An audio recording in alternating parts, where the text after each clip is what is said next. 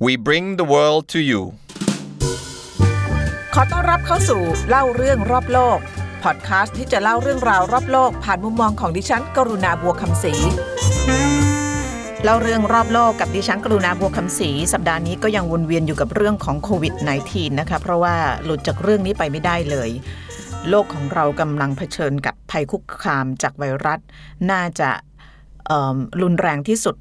ในรอบร้อยปีนะคะเพราะว่าถ้าเกิดจะดูไวรัสที่คุกคามมนุษยชาติ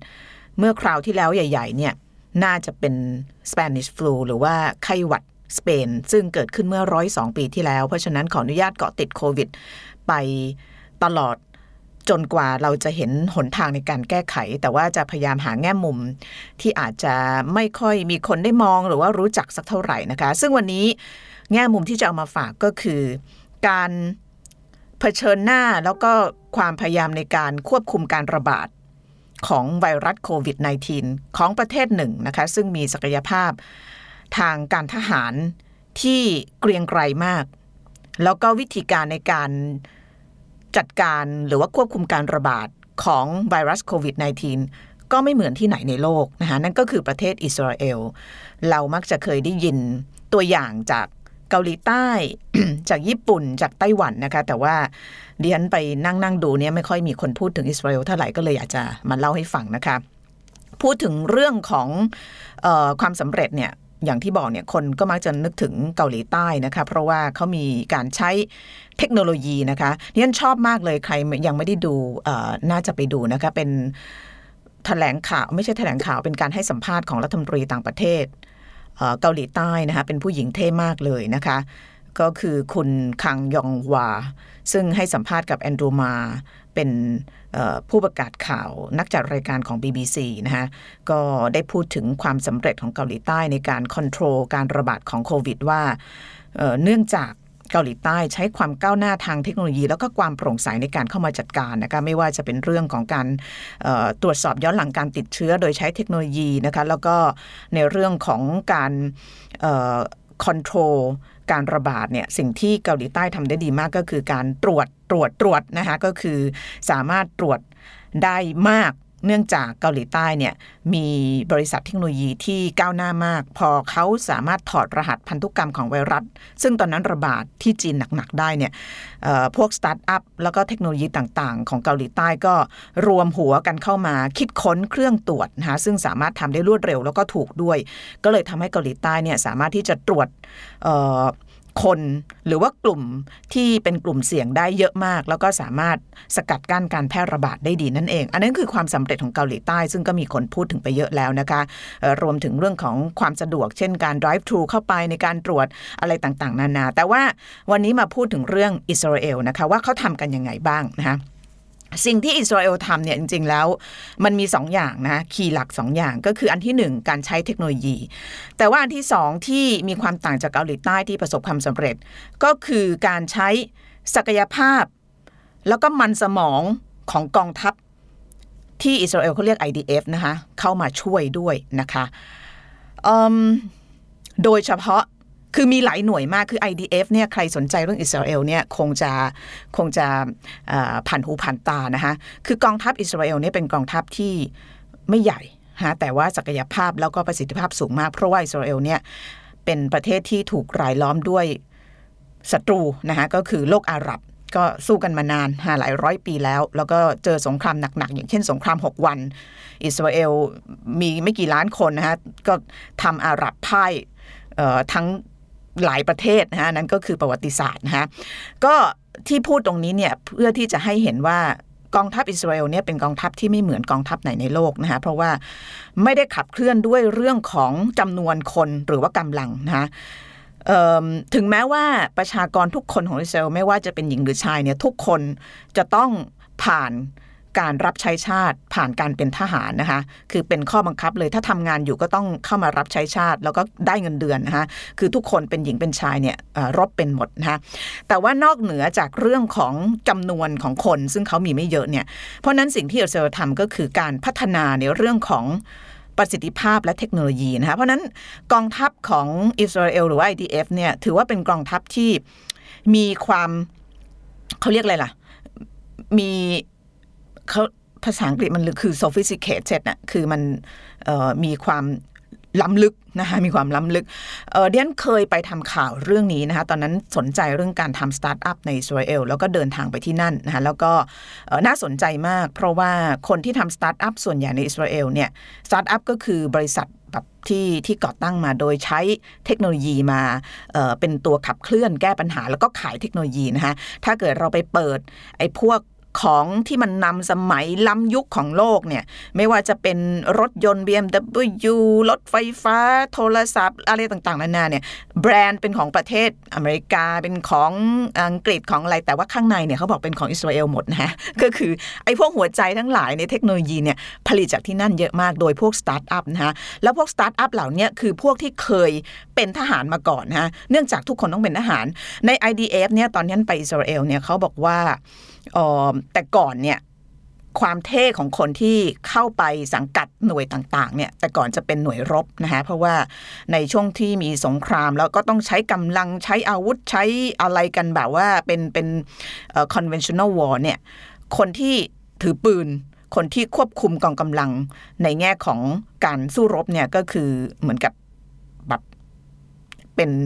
unit หรือว่าเป็นหน่วยที่คนเนี่ยอยากจะเข้าไปมากที่สุด แต่ช่วงหลังๆเนี่ย unit หรือว่าหน่วยที่คนอยากจะเข้ามากที่สุดสำหรับคนอิสราเอลที่ต้องเข้าไปในสังกัดกองทัพหรือว่า IDF เนี่ยนะคะก็คือหน่วยสมองค่ะ คือหน่วยไซเบอร์นะคะซึ่งในอิสราเอลเนี่ยมีเขาเรียก unit หรือว่าหน่วยที่เกี่ยวข้องกับเรื่องของข่าวกรองไซเบอร์ แล้วก็เทคโนโลยีเนี่ยหลายหน่วยมาก แล้วบางหน่วยเนี่ยโห แบบลึกล้ำแล้วก็เป็นความลับสุดๆเลยนะคะเนี่ยแหละคืออาวุธที่อิสราเอลเนี่ยนำมาใช้ในการต่อสู้กับโควิดนะคะซึ่งจะไล่เรียงให้ฟังนะคะนอกเหนือจากหน่วยที่เป็นมันสมองแล้วเนี่ยอิสราเอลก็ยังใช้หน่วยสายลับนะคะหรือว่าหน่วยสืบราชการลับ ที่ดังก้องโลกอย่างมอสซาดเข้ามาช่วยด้วยนะคะก็คือเรื่องที่เราจะเล่าให้ฟังวันนี้นะคะ เอาเริ่มที่มอสซาดก่อนนะคะ ใครที่สนใจเรื่องอิสราเอล เรื่องของสงครามเนี่ยจะต้องเคยได้ยินคำนี้มอสซาดมอสซาดก็คือหน่วยสืบราชการลับนะคะ ถ้าเป็นของอเมริกาก็อาจจะเป็น CIA นะคะเป็นของอังกฤษก็เจมส์บอนด์เลยนะ MI6 ใช่ไหมคะอ,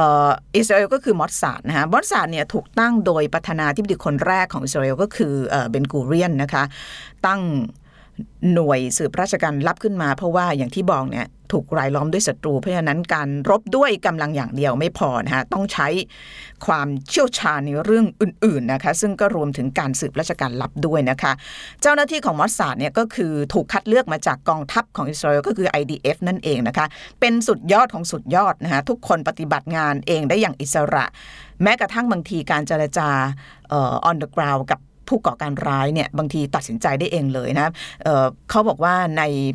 เขาเรียกเวลาพิจารณางบประมาณของประเทศเนี่ยมอสซาดหรือว่าหน่วยสืบราชการลับรายละเอียดเนี่ยจะไม่อยู่ในแผนนะคะเพราะว่าทุกอย่างเป็นความลับสุดยอดนะคะ คนที่ติดตามเรื่องนี้จะรู้ว่าภารกิจแล้วก็ชื่อเสียงของมอสซาดเนี่ยสาธยายไม่หมดนะคะแต่ว่าจะเลือกมาสองสามอย่างแล้วกันนะคะเพื่อที่จะให้รู้ว่า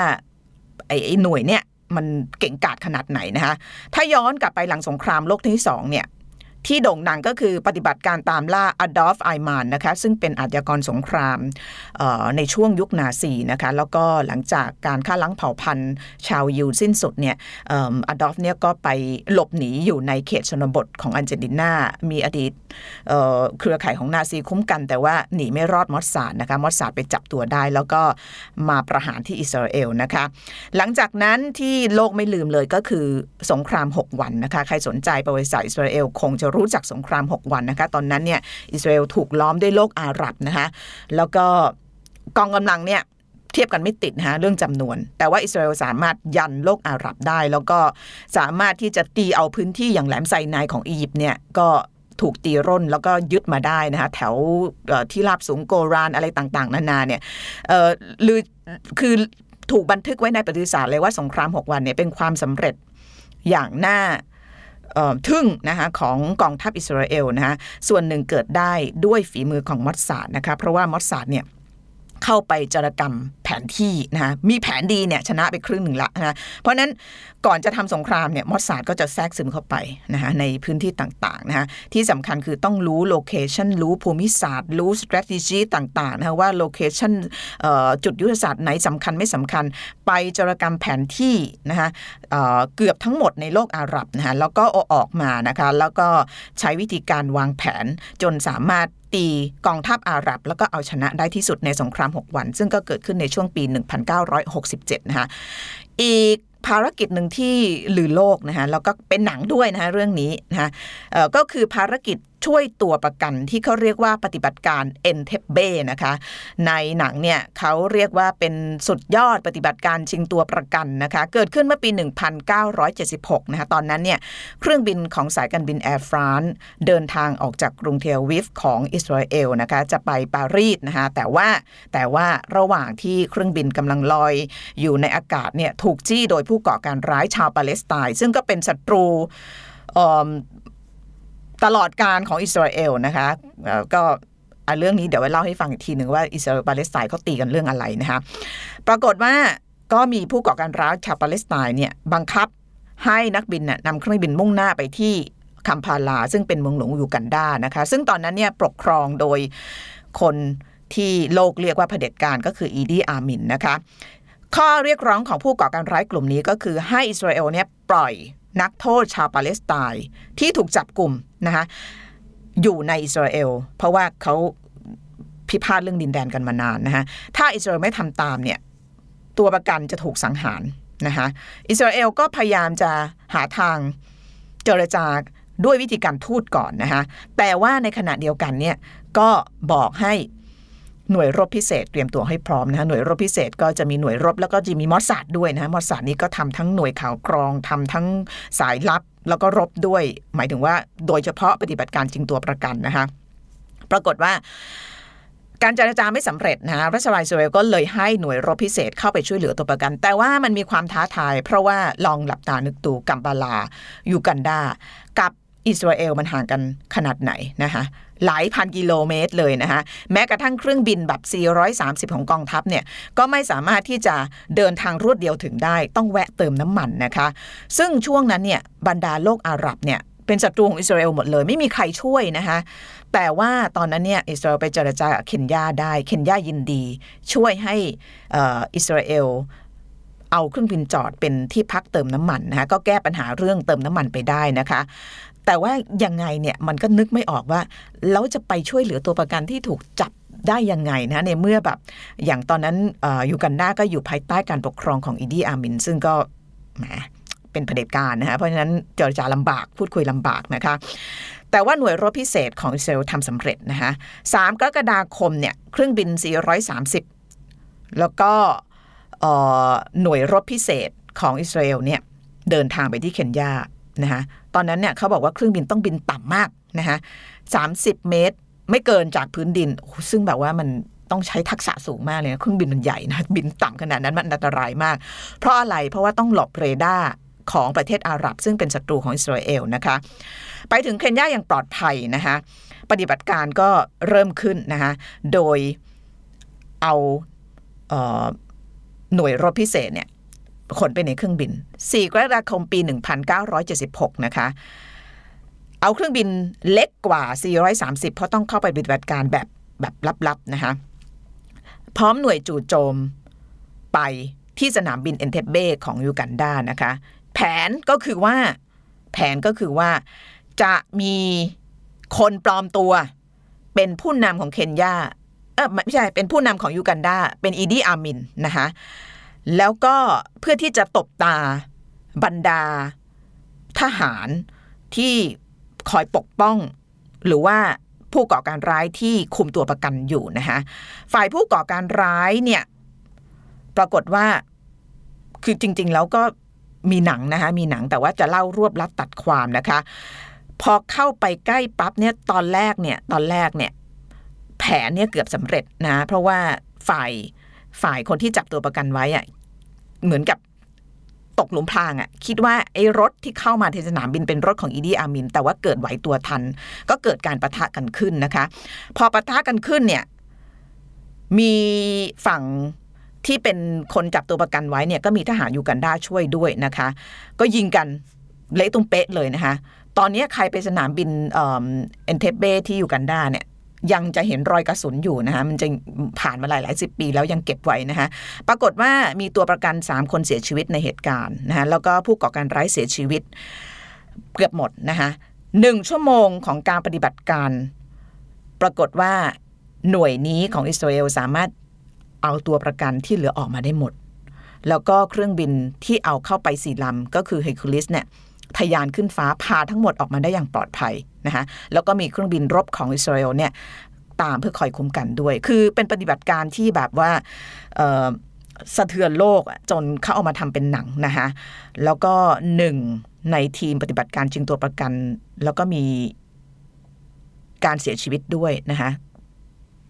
คนสำคัญคนหนึ่งก็คือโจนาธานเนทันยาฮูนามสกุลคุ้นๆใช่ไหมคะเพราะว่านามสกุลเดียวกันกับผู้นำ หรือว่านายกรัฐมนตรีของอิสราเอลปัจจุบันก็คือเบนจามินเนทันยาฮูนะคะโจนาธานนี้ก็คือเป็นพี่ชายของนายกรัฐมนตรีเบนจามินนั่นเองนะคะตอนนั้นเเป็นผู้บัญชาการหน่วยไซเรตมัสคาวนะคะซึ่งเป็นหน่วยรบพิเศษที่เข้าไปปฏิบัติการตอนนั้นนะคะอันนี้คืออเล่าให้ฟังนะคะเล่าให้ฟังว่า นี่คือเขาเรียกว่าเเป็นภารกิจที่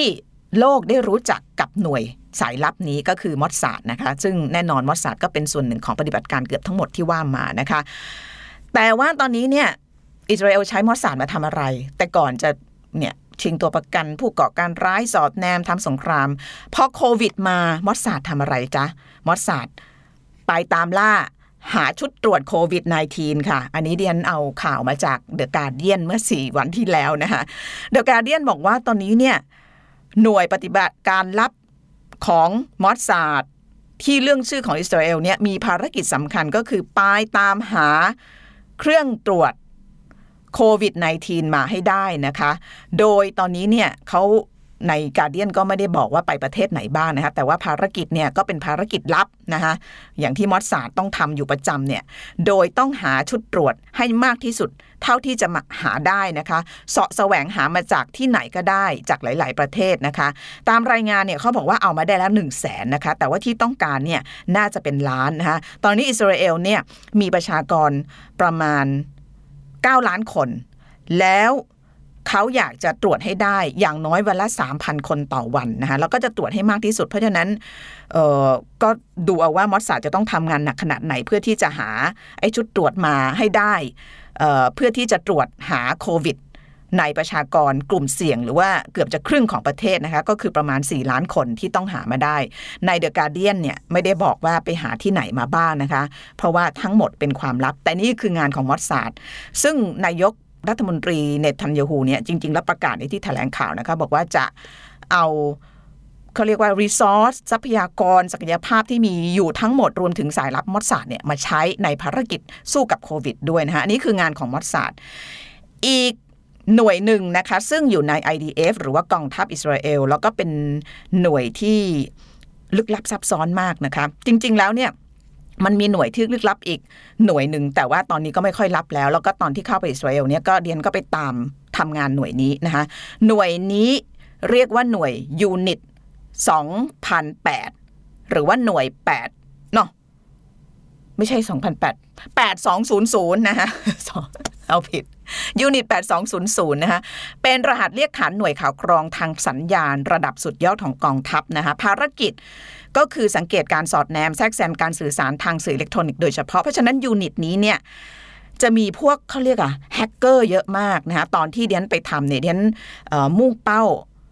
ไปทำคือไม่ได้ไม่ได้เข้าไปถ่ายไอ้หน่วยนี้คือเข้าไปในใน เขาเรียกว่าเป็นหน่วยไซเบอร์ของรัฐบาล แต่ว่าเขาให้อยู่ในห้องเล็ก ๆ แล้วก็ดูอะไรแบบว่าเป็นจอเป็นอะไรเนี่ยแต่ว่าที่ไปตามตอนไปทำข่าวตอนนั้นเนี่ยคือไปตามอดีตทหารที่เคยทำงานใน unit นี้เนี่ยคือเป็น unit ที่เดี๊ยนเล่าให้ฟังนะ บอกว่าหลังๆเนี่ยเด็กหนุ่มเด็กสาวเนี่ยอยากจะมาอยู่ใน unit พวกนี้มาก เพราะว่าอะไรเพราะว่ามันเหมือนกับเราสอบเข้า MIT ได้อะเหมือนสอบเข้าแบบว่า Harvard ได้ สอบเข้าเอ่อคือถ้าเป็นมหาวิทยาลัยพวกไอวิลีกเนี่ยก็คือแบบพวกหัวกะทินะคือไม่ใช่หน่วยรบแล้ว แต่เป็นหน่วยแบบหน่วยที่เกี่ยวข้องกับไซเบอร์แล้วก็คอมพิวเตอร์นะคะหน่วยนี้ก็เป็นหน่วยสำคัญหนึ่งในกองทัพ ซึ่งที่ตอนเราไปทำมาเนี่ยปรากฏว่าคนที่หมดภาระจากการเป็นทหารแล้วเนี่ยก็เอาความรู้เอาวิชาที่ได้เรียนรู้จากตอนเป็นทหารในกองทัพในหน่วยนี้เนี่ยนะคะออกมาเพื่อที่จะ มาพัฒนาเทคโนโลยีแล้วก็เปลี่ยนเป็นธุรกิจนะคะคือในอิสราเอลเนี่ยเขาบอกว่าตราบใดที่ความรู้ที่คุณได้ในกองทัพเนี่ยโดยเฉพาะความรู้ในเรื่องของเทคโนโลยีแล้วก็ไซเบอร์เนี่ยถ้ามันไม่เป็นความลับอีกต่อไป สามารถเอาออกมาแล้วก็เปลี่ยนเป็นธุรกิจได้ แล้วก็ไอ